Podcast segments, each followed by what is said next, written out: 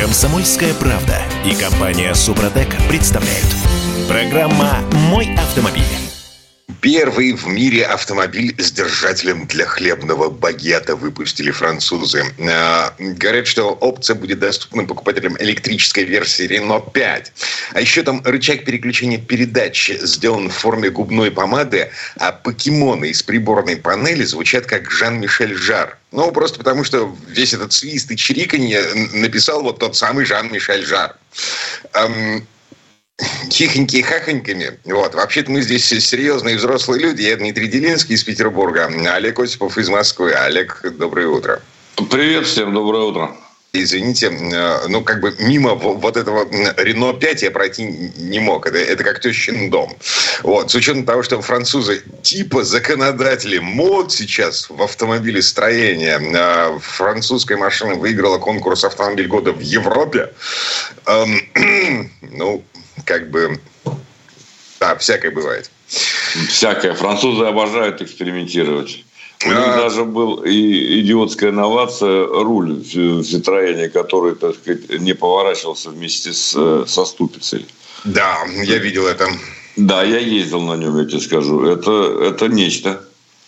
Ладно, о серьезных вещах. Я вчера обратил внимание на то, что полдня в топе Яндекса висела новость о том, что правительство наше планирует запрет на экспорт бензина на с марта и прям сразу на полгода.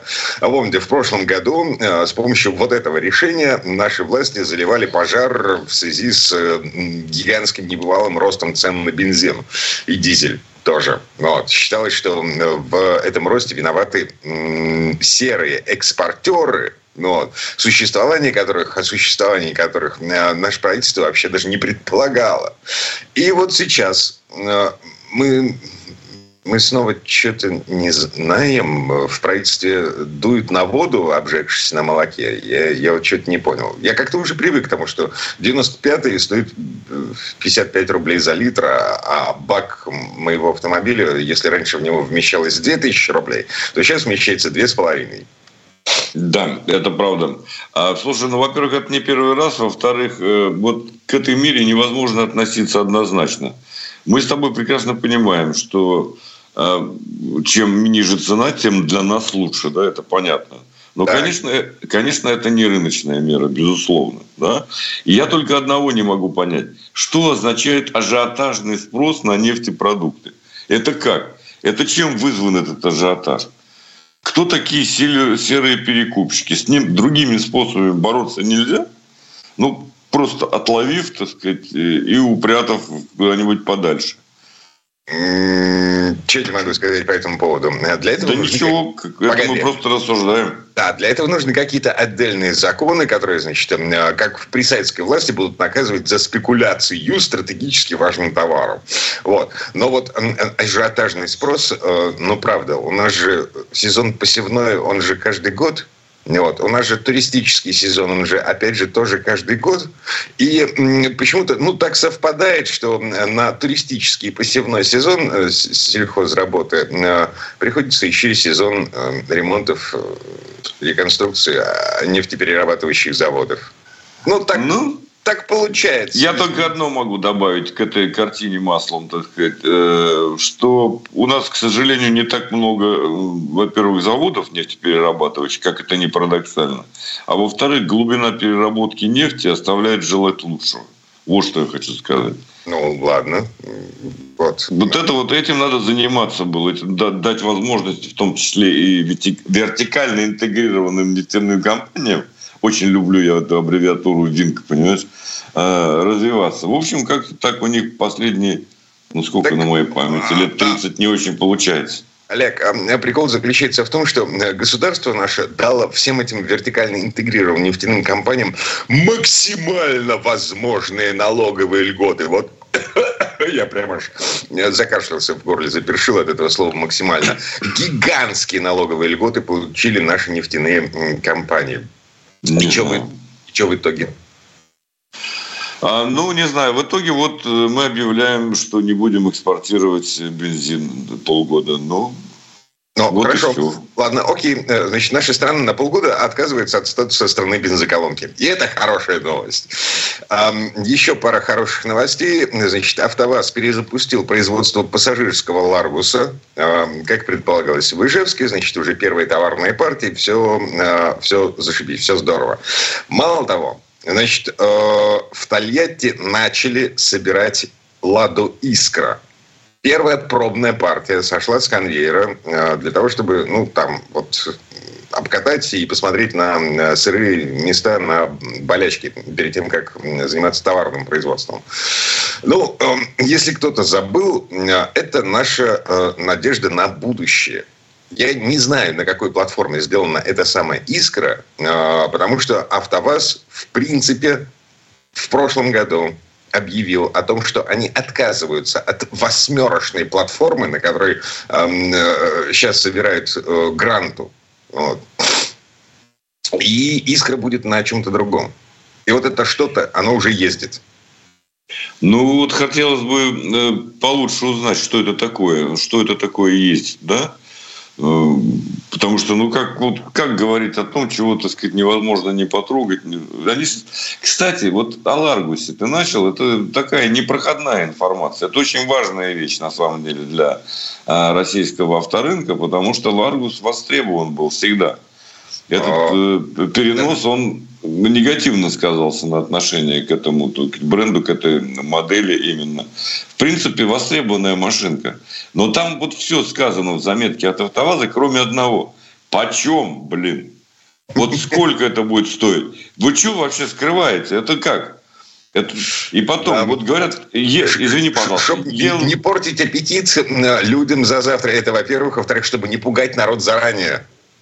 Не, ну вот это вот меня очень настораживает на самом деле. Вот это вот, э, кроме всего прочего, мы все говорим о том, что в третьем квартале э, вроде бы собираются запустить e-Largus, электрический Ларгус.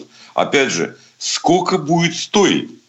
Если он будет стоить больше двух миллионов, а это к доктору не ходи, и Соколова не спрашивай, то, конечно, он нафиг никому не будет нужен. Вот просто так, да, так сказать. У нас уже есть такие э, как аналогичные модели, которые, так сказать, кстати, продаются при помощи государства, опять же. В общем, я не знаю, нам все дороже и дороже обходится АвтоВАЗ, честно скажу. И все меньше и меньше надежд на то, что он что-нибудь путное сделает.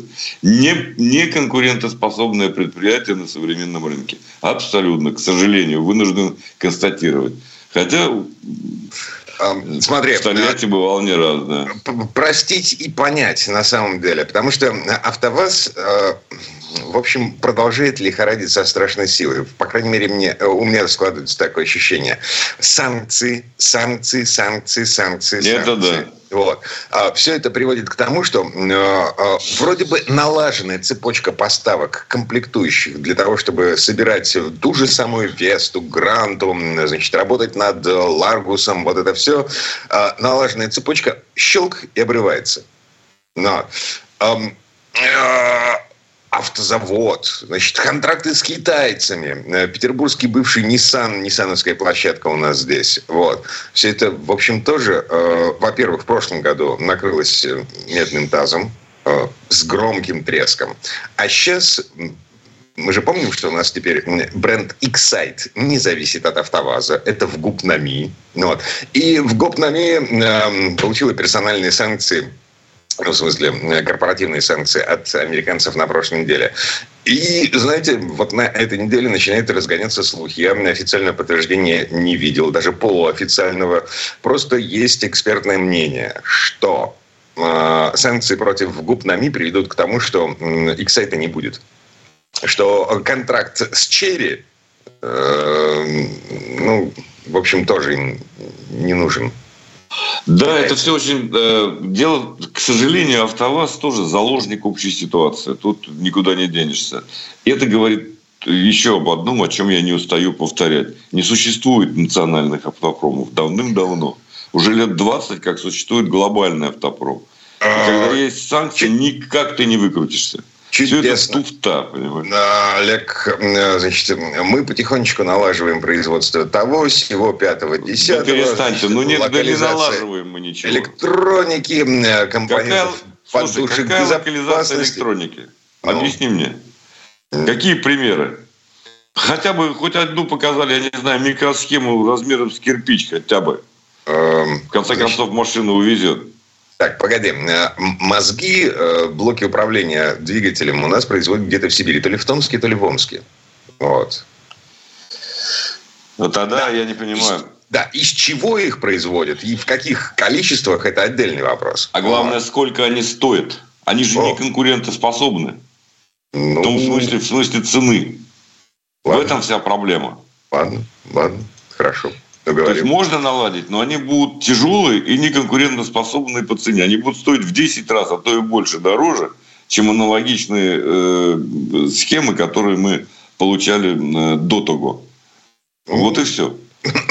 Понятно, Бош на этом а, собак съел, а, а мы, мы вообще... И, не... кстати, я вот почему-то обо всем слышу, о том, что очень слежу за этим делом, мне тоже интересно, чтобы было налажено все внутри России, да, но пока только заявление, но никаких конкретных указаний на то, что вот да, мы развиваем эту отрасль, я, к сожалению, не получаю. И Олег, мне очень обидно. Я понимаю, э, два года прошло, э, с тех пор мы много чего наладили. А, а еще АвтоВАЗ собирается поставить на тысячу грант японскую автоматическую коробку передач. Но об этом чуть позже.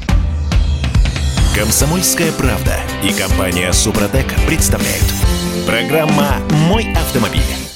В Вороне где-то Бог послал кусочек сыра. Кусочек джатка. Да, АвтоВАЗ поставит на тысячу грант японскую автоматическую коробку передач. Это Слушай, вот это, это замечательная новость. О том, как лихорадит наше все.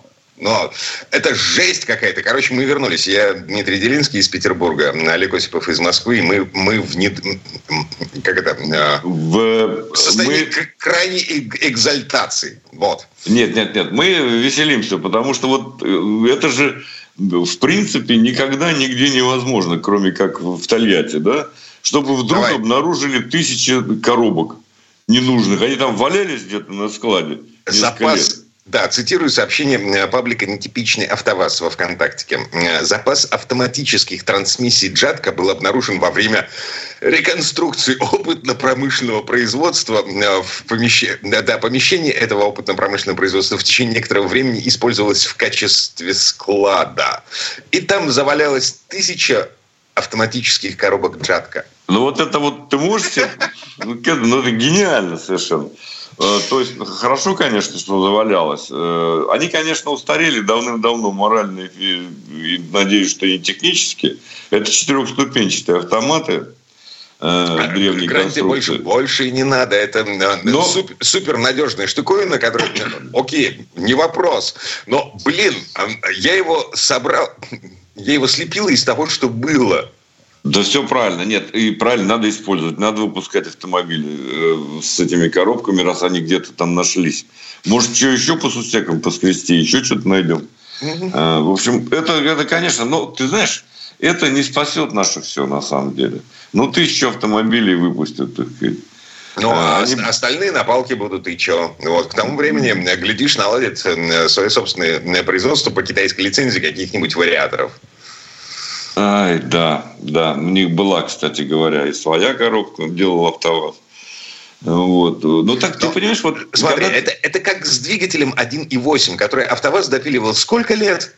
Слушай, лет, лет 20 они пытались. У, у, в этом 1.8 нет ничего нового. Это 1.6 ну, да. расточенный. Но да, это да. все, это мы проходили уже несколько раз, наступали на эти грабли. Ну, нет, ну это имеет право на жизнь. Он же как работает, он же mm-hmm. ставится, так сказать, на ну, машину. Ну, да, но он в этом году будет ставиться на, на машины. Вот. Как и китайские mm-hmm. вариаторы, которые вернутся на Весту. Вот. Только зачем? Ладно, mm-hmm. хорошо. Э, это передержка. Это имитация ради передержки, ради того, чтобы дожить до светлого будущего, когда у нас будет налажено какое-нибудь производство эм, э, автокомпонентов. Да, вот самое обидное то, что мы об этом, я, вот на моей памяти, я об этом писал лет 25 назад еще. Угу. Вот честное слово. И вот с тех пор, к сожалению, так сказать, эта тема, она никуда не ушла. Насчет автокомпонентов. А, тут э, просочилась в СМИ информация о том, что Минпромторг обсуждает с бизнес-сообществом возможность эм, ограничить поставки автозапчастей иностранных.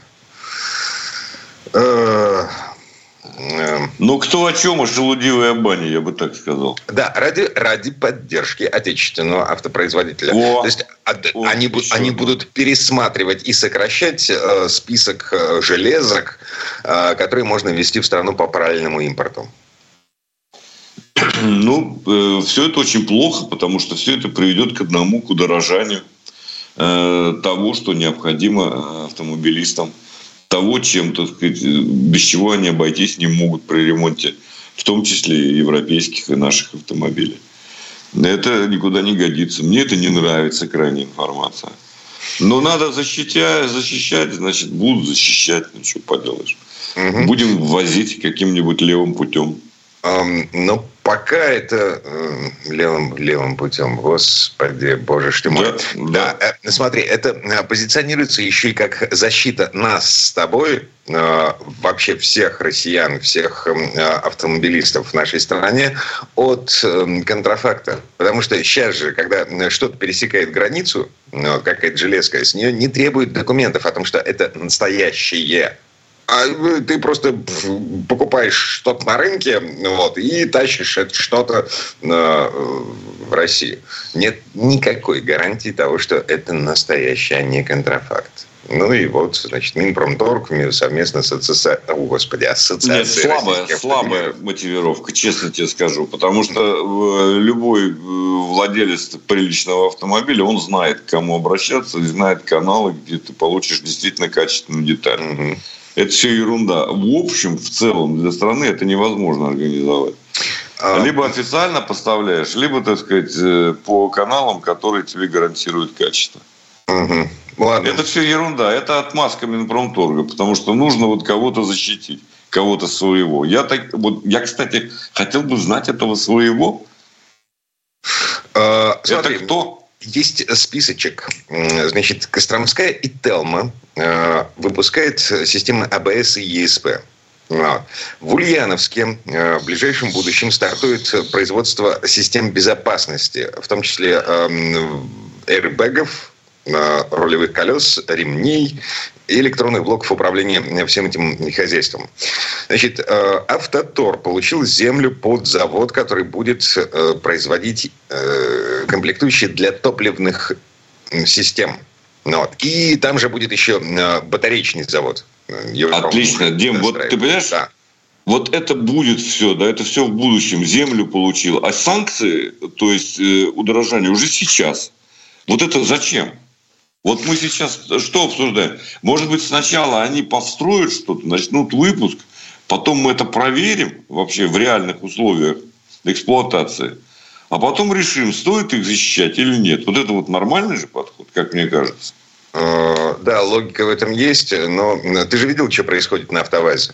Ну, в смысле, вот эта история про автоматические я... коробки передач, которые завалялись на складе, поэтому давайте ну, поставим да. их на гранту.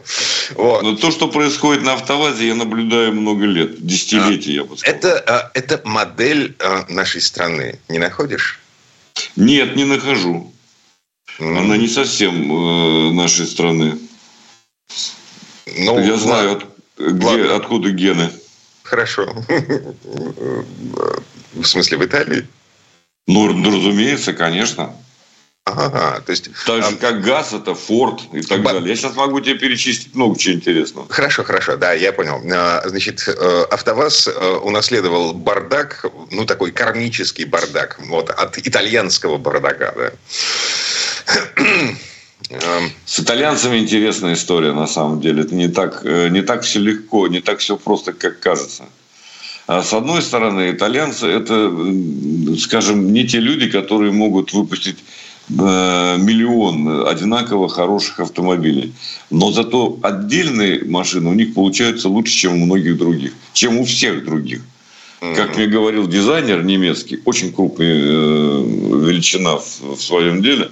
Вот, говорит, итальянцам поручаешь разработать, э, там, скажем, аэродинамику какой-то модели, ее даже потом продувать в аэротрубе не нужно, все идеально. У них это в генах, они просто живут в красивом месте. Видимо, Тольятти не такой, хотя симпатичный город, между прочим. Э, и окрестности приличные. Не знаю, почему не получается.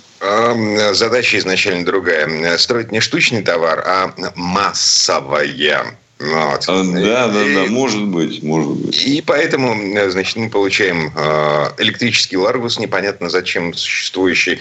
Э, кстати, еще раз напомню, значит, у нас э, стартовало тестовое производство пассажирских Ларгусов. В ближайшем будущем начнется производство товарных партий. У нас выпустили первую партию Лады Искры, и АвтоВАЗ обещает загнать в автосалоны Гранту с японским автоматом Джатка.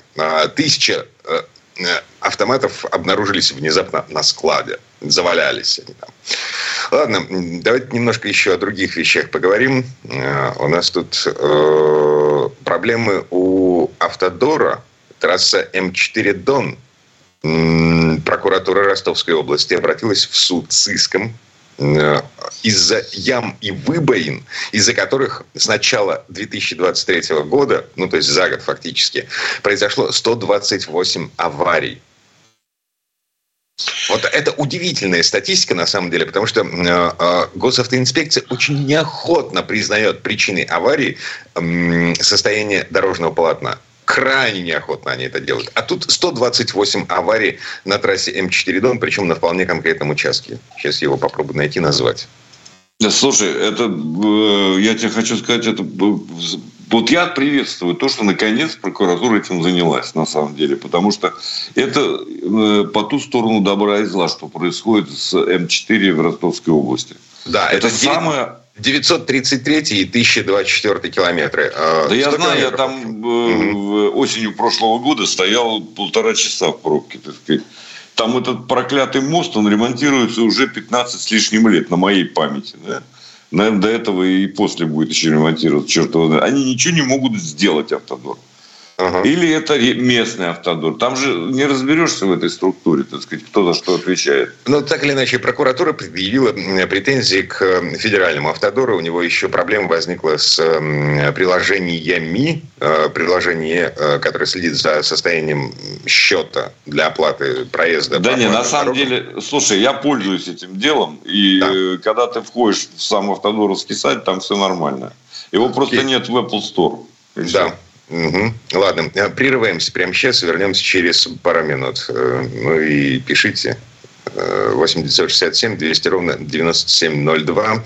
Вот, кстати, да, нам тут пишет. Здрасте, а не думайте, что эти коробки э, в Тольятти завезли из-за рубежа, всем говорят, что их нашли на складе, чтобы не подставлять поставщиков.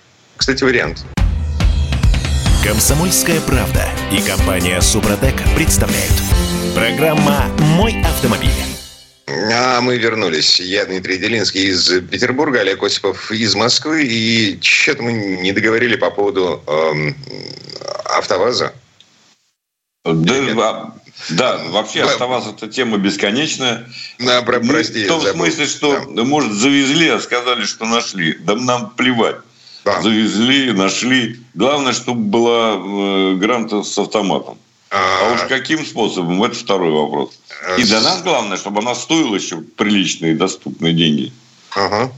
Так, э, значит, из Удмуртии нам пишет 96-й по поводу э, ситуации в Ростовской области. Я напомню, прокуратура э, выставляет претензии Автодору в связи с тем, что за 2023 год на одном участке длиной в 100 километров произошло 138 дорожно-транспортных происшествий, вызванных состоянием дорожного полотна. И 96-й из Удмуртии пишет. Здрасте, насчет состояния дорожного полотна на момент ДТП. Осмотр места происшествия качественно необходимо проводить должностным лицам, как в школе учили, с уважением Михаил, город Ижевск. Э, окей, принято. Э, ну да. Из Ставрополя. Да, из Ставрополя. Э, по поводу трассы М4 Дон. Сколько езжу, все думаю, что проблема в освоении денег чиновниками. В Воронежской, Липецкой областях все нормально. В Ростовской писец был всегда. Замените там руководителя, сделайте ревизию. Если надо, посадите, все будет нормально. Значит, есть официальное объяснение того, что там происходит. От компании «Автодор». Э, я сейчас процитирую. Все дефекты, о которых идет речь в иске прокуратуры, уже устранены в среднем в сутки устраняется около 5000 квадратных метров дефектов. В общей сложности дефекты дорожного покрытия на устранены на площади более 67 тысяч квадратных метров. Что касается того, почему они именно там возникают. А, официальная позиция Автодора. Участок был передан Автодору в 2010 году.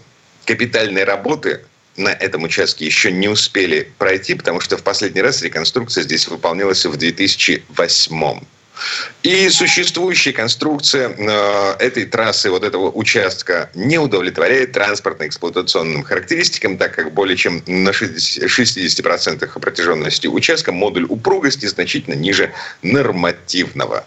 То есть э, сколько? 14 лет этот кусок дороги эм, разъезжается под колесами автомобилей в связи с тем, что ждет капитального ремонта. Это платная трасса. Автодор это вот как в том вы старом за, анекдоте. Папа сейчас это, с кем говорил? Да, вы за это деньги берете.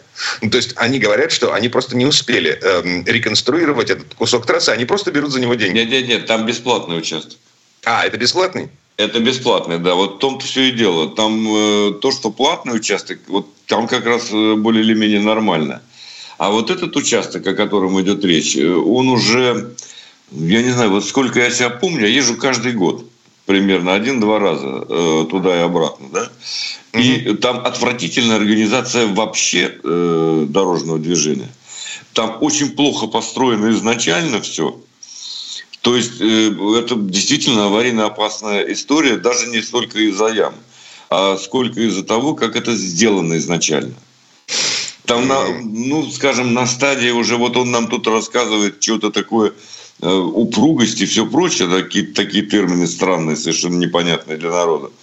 А я вижу, что она профилирована неправильно, трасса как и во многих других местах. Хорошо. А, сойдемся на том, что она была не рассчитана, а, ну, то есть эта трасса спроектирована изначально в те времена, когда а, мы ездили по-другому. Ну, вот. Сейчас отличная трасса, М11, отличные куски М4 Дон, которые были переделаны под скоростное платное движение. Великолепная трасса М12 в сторону Казани. Короче говоря, дороги строить умеем, но просто не добрались до этого куска и занимаемся ямочным ремонтом. Вот что нам говорит Автодор. Да нет, ну слушай, э, они добирались уже 15 лет или сколько там, 14 лет добираются, да? Ну, ну уже доберитесь наконец. Ну, Я вот. же говорю, там в одном и том же месте всегда пробки, как въезжаешь в Ростовскую область. Это какой-то бред вообще. Да, да, да, да, да. Хорошо. Значит, э, приговорили. Но у нас осталось право. Короче говоря, если вы хотите скачать приложение Автодора в свой мобильный телефон, то вам придется танцевать с бубном в связи с тем, что санкции и внезапно э, этот Google Play и что у нас там еще есть? А, iOS, как называется? App Store, вот, вот как называется эта штуковина. Они удалили приложение Автодора из своих магазинов. Вот. Да Скачу... просто заходите, слушайте, в том же Apple, у меня, так сказать, Apple, да, допустим, ты заходишь no. просто на сайт Автодора и спокойно открываешь в личном кабинете все, что тебе нужно. Ну да. Не обязательно загружать это просто через App Store. Вот и все. Mm. Ну да все это знают, боже мой, это такая э, проблема. Ну выкинули, выкинули, так сказать. Сегодня ну, как... выкинули, завтра вставят. Подумал. Да, как, как вариант. С андроидом это работает совершенно точно. А насчет э, Apple я, я не знаю, не уверен. Легко непринужденно все это ставится из приложений, в смысле а, АПКшек, из файлов э, ну, конечно. приложений. Конечно. О, так, у нас есть еще отличные новости. Вот, просто великолепные новости. А, в России перестали дорожать машины. Прикинь. А мы об этом говорили с тобой, между прочим, не один раз. Феврале. велики запасы. Да, значит, эм, у нас есть вполне ничего официальная статистика. В феврале ни одна автомобильная компания, ни один бренд не поднял цены. впервые за черт знает сколько лет уже. Это, это что, получается, с 19 -го года у нас не было такого. Слушай, я что-то не очень верю в это, если честно. Угу. Ты веришь, что никто не поднял? Um, значит, Джак, 6 комплектаций подешевели. Um, это, это вот только то, что я вижу. Вот. Нет, на китайцев-то да, конечно, подешевели. Все. Но я не видел, чтобы Лада слишком подешевели, нет? Короче, они не подорожали. Это уже хорошо. Это уже хорошо, безусловно. Мне нравится эта ситуация. Мне нравится, что э, китайцы конкурируют между собой. Еще бы чуть налоги снизить, а некоторые убрать, вообще было бы неплохо. И мы бы э, получили по более или менее приемлемым ценам автомобиля.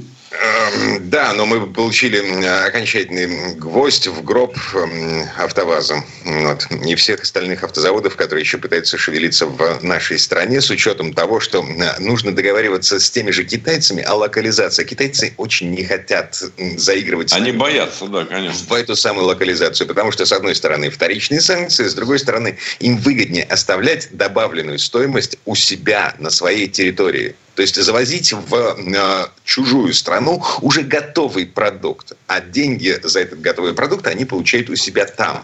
Вот. А если ты переносишь производство в, в, в Россию, вот, в данном случае, то ты вынужден делиться этими деньгами. Вот, ну да, конечно, как бы так потому что устроено. люди работают, естественно. Угу. Вот. Это э, кажется так. На самом деле везде так, во всем мире, так сказать, постепенно там, где это выгодный рынок, переносится, э, начинается сборка и так далее. И спокойно так совершенно вот, живут на проценте. Да, э, единственный инструмент, ну, как бы один из эм, немногих инструментов, который заставляет автопроизводителей переносить производство на туземную территорию, это, эм, извините, налоги и пошлины. Вот. То есть, если ты берешь э, ну, там, я не знаю, хотя бы 50% со стоимости машины, которая пересекает таможенную границу, ты говоришь автопроизводителю, как бы не вопрос, ставишь завод у нас, и вот эти 50% можешь делить сам как хочешь. Потому что вряд ли машина будет стоить дешевле. Мы же помним примеры, когда э, э, машины, которые поставлялись к нам из-за границы, потом локализовывались, а они не становились дешевле, нифига. Нет, нет, становились. Дима, в большинстве своем становились. И, кроме всего прочего, ну, мы знаем, что в Калуге автомобили выпускались вполне себе э, по пристойным ценам потом продавались. А, Калугу ты имеешь в виду Volkswagen? Э, Volkswagen, Citroën, да там много чего, там Mitsubishi даже собирался. А кроме всего прочего, они работали с АвтоВАЗом очень неплохо и э, наладили выпуск двигателей 1.6, те же самые, которые вот они сейчас, так сказать, делают. Ну, уж там не знаю, с какими компонентами, но вполне себе э, нормальные движки. А. Короче говоря, э, китайцы пока не спешат, скажем так. А кроме всего прочего, я ничего не понимаю, действует вообще режим промсборки или не действует. Ну, вот со всеми как, этими налогами. Как действует Автотор, я уже сбился со счета, сколько брендов они у себя вот это да, а, еще собираются они, новые. Да. Они объявили о том, что они притащат сюда еще и кроссоверы Forting, если я ничего не путаю в названии этой, этой штуковины. Но... Но они притащили очень неплохой кроссовер, я о нем рассказывал, Кай. Mm-hmm. Ну, так Ладно. что да, и поскольку у нас минут до конца этой четверти часа, еще одна радостная новость. А, в а, Нижнем Новгороде на Горьковском автозаводе замечен седан под названием Чанган Райтон Плюс. А что, красивый? Да, смотрите. Большой. Фишка заключается в чем? Нам с вами пообещали, что бренд «Волга» возродится в ближайшем будущем. Вот пообещал министр промышленности и торговли Денис Мантуров. И э, в этом году на Горьковском автозаводе замечает вот такую машинку. И это единственный э, автомобиль бренда Чинган, который планировался к поставкам, официальным поставкам из Китая в нашу страну через таможенную границу в товарном виде, как автомобиль. Но почему-то не поехал. И есть предположение, что вот этот Ченган Райтон Плюс станет Волгой. Ура! Да, на этом с Олегом Осиповым прощаемся. Олег, спасибо. Программа «Комсомольская правда» и компания «Супротек» представляют. Программа «Мой автомобиль». А мы вернулись в студию радио «Комсомольская правда». Я Дмитрий Делинский. В этой четверти часа у нас традиционная история от Александра Пикуленко. История создания двигателя. Хотя и не является предметом широкого исследования, изучения, тем не менее, действительно интересна и во многом поучительна. Например, она еще раз доказывает, что что-то новое появляется только тогда, когда в этом новом возникает общественная необходимость. В этом смысле ДВС, двигатель внутреннего сгорания, напрямую связан с развитием капиталистических форм производства, заменивших феодальное отношений. Ну, просто наступило время, когда возникла потребность заменить тяжелую громоздкую паровую машину и лошадей на более легкий и компактный источник энергии, который можно применять в любом месте, включая города с плотной застройкой и мелкие промышленные предприятия. Таким источником, собственно, и стал двигатель внутреннего сгорания. Причем параллельно созданию работоспособного ДВС и его совершенствованию шла разработка теории, которая в настоящее время всесторонне отработана. Сами двигатели доведены до такого совершенства, что имеется мнение, что традиционный четырехтактный двигатель внутреннего сгорания достиг предела своего развития. Вот здесь слово Сан Санычу. Предыстория. В 21 веке большинство населения хорошо представляет, что такое двигатель внутреннего сгорания, приводящий в движение все автомобили на планете. А первый такой мотор с циклом в 4 такта был построен Николаусом Отто в 1876 году. Правда, его коэффициент полезного действия был всего 15%. А громоздкость и работа на светильном газе делала его непригодным для установки на самоходном экипаже. Эту проблему решили отцы-основатели автомобилизма – Карл Бенц и Готлиб Даймлер. Они усовершенствовали взрывной мотор и сделали его подходящим для использования. Сначала двигатели были одноцилиндровыми. Сегодня такие агрегаты на автомобилях не применяют, и на то есть серьезные причины. В четырехтактном моторе на каждые два оборота коленчатого вала приходится только один рабочий ход. И даже наличие массивного маховика не может обеспечить более-менее равномерную угловую скорость коленвала, что делает двигатель чрезвычайно неуравновешенным и недостаточно приемистым. Ну и, конечно, сразу же встал вопрос роста мощности, которая при работе всего одного цилиндра плохо достигалась. Ведь каждая новая лошадиная сила сопровождалась увеличением в несколько раз усилий, действующих на детали кривошипно-шатунного механизма. Поэтому их приходилось делать прочнее, а значит увеличивать размеры и массу. Это, в свою очередь, приводило к росту сил инерции обоих порядков. Словом, с одноцилиндровым мотором получился некий замкнутый круг, не разорвав который, нечего было и думать о дальнейшем развитии двигателя строения. Тот же Готлиб Даймлер, кстати, понял это одним из первых. И когда в 1889 году начала работа по созданию первого в мире грузовика, он уже знал, что добьется повышения мощности простым увеличением числа цилиндров до двух. Чтобы было легче его обслуживать, он сделал первую V-образную конструкцию, развернув оси цилиндров на 17 градусов относительно друг друга. И, как говорится, процесс пошел. Но V-образная схема вначале как-то не прижилась. И в дело пошли однорядные силовые агрегаты. В них цилиндры расположены друг за другом в линию. Часто в специальной литературе такие моторы обозначают буквой L. Ну а рядом с ней стоит цифра, указывающая на число цилиндров. По-настоящему массовыми стали четырехцилиндровые моторы. Двухцилиндровые – это редкость, а вот рядные трешки с турбонаддувом ставят под капоты все чаще. Где-то в середине 70-х появились и рядные пятицилиндровые моторы. А вот всегда популярные рядные шестерки того и гляди попадут в Красную книгу. Так стремительно они исчезают из силовой гаммы многих автопроизводителей. А ведь именно рядные шестерки являются самыми уравновешенными моторами по части сбалансированности.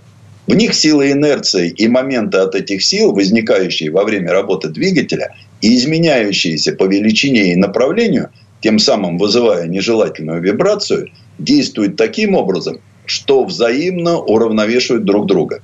В результате рядные шестерки работают мягко и плавно и не требуют противовесов, балансирных валов и прочих решений по снижению нежелательной вибрации.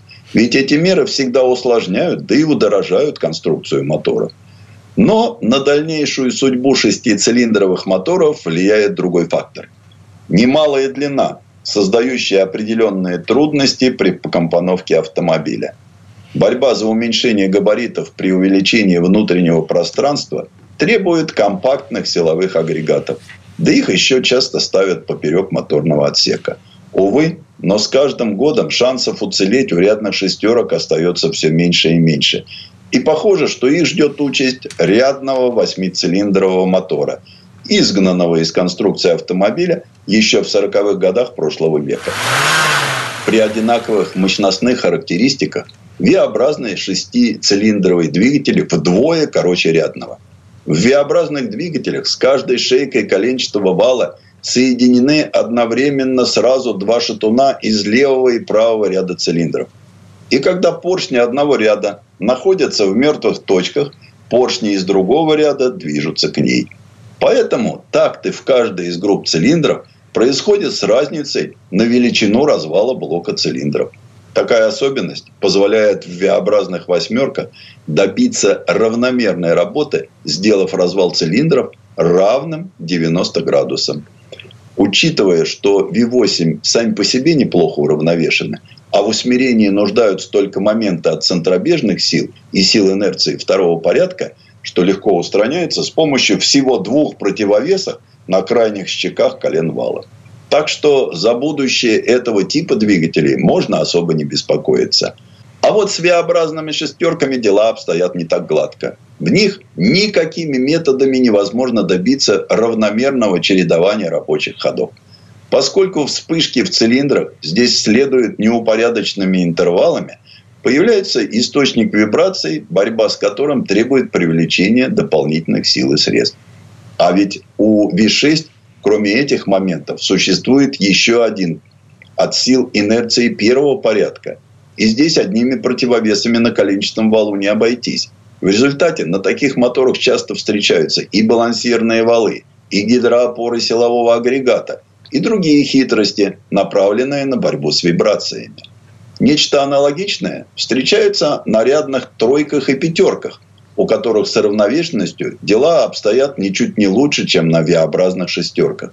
И тем не менее, этим силовым агрегатам, особенно V6, отдают предпочтение многие автомобильные компании.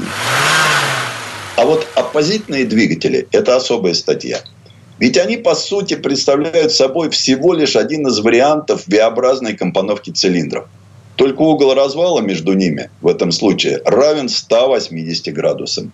Цилиндры располагаются горизонтально, напротив друг друга, а поршни двигаются и работают на встречных курсах. Благодаря этой особенности оппозитный мотор получил и другое название, ставшее довольно распространенным – боксер. Такие моторы очень неплохо уравновешены, а у четверок остаются несбалансированными только моменты от сил инерции второго порядка – а оппозитные шестерки по части уравновешенности стоят в одном ряду со своими рядными собратьями. Небольшие размеры по высоте и плоская форма позволяют расположить такой двигатель на одной линии с трансмиссией, заметно понизив в итоге центр тяжести автомобиля, сделав его более устойчивым на дороге. И все же широкого распространения оппозитники не получили. Porsche до Subaru. Вот и все. Ведь они занимают много места в ширину, гораздо сложнее по системам газораспределения, чем другие конструкции. А еще возникают вопросы со смазкой, да и расходом масла.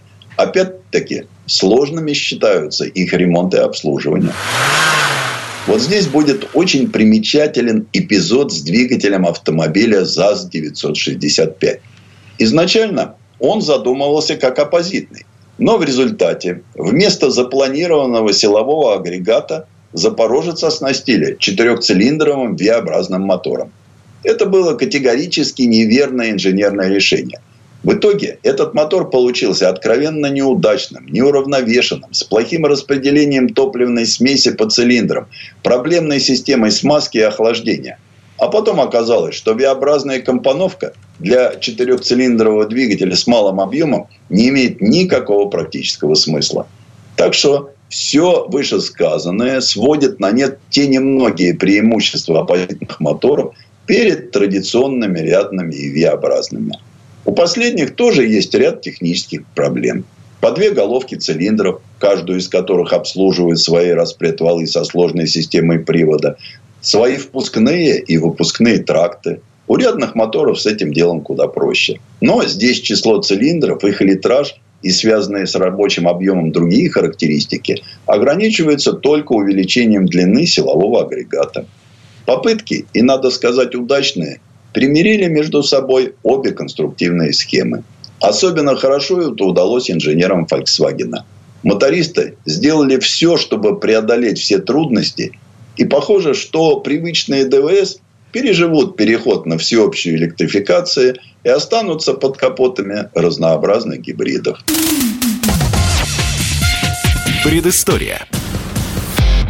Сан Саныч, спасибо. Это был Александр Пикуленко, летописец мировой автомобильной индустрии. И у нас на этом все на сегодня. Дмитрий Делинский, радио «Комсомольская правда». Берегите себя. Программа «Мой автомобиль».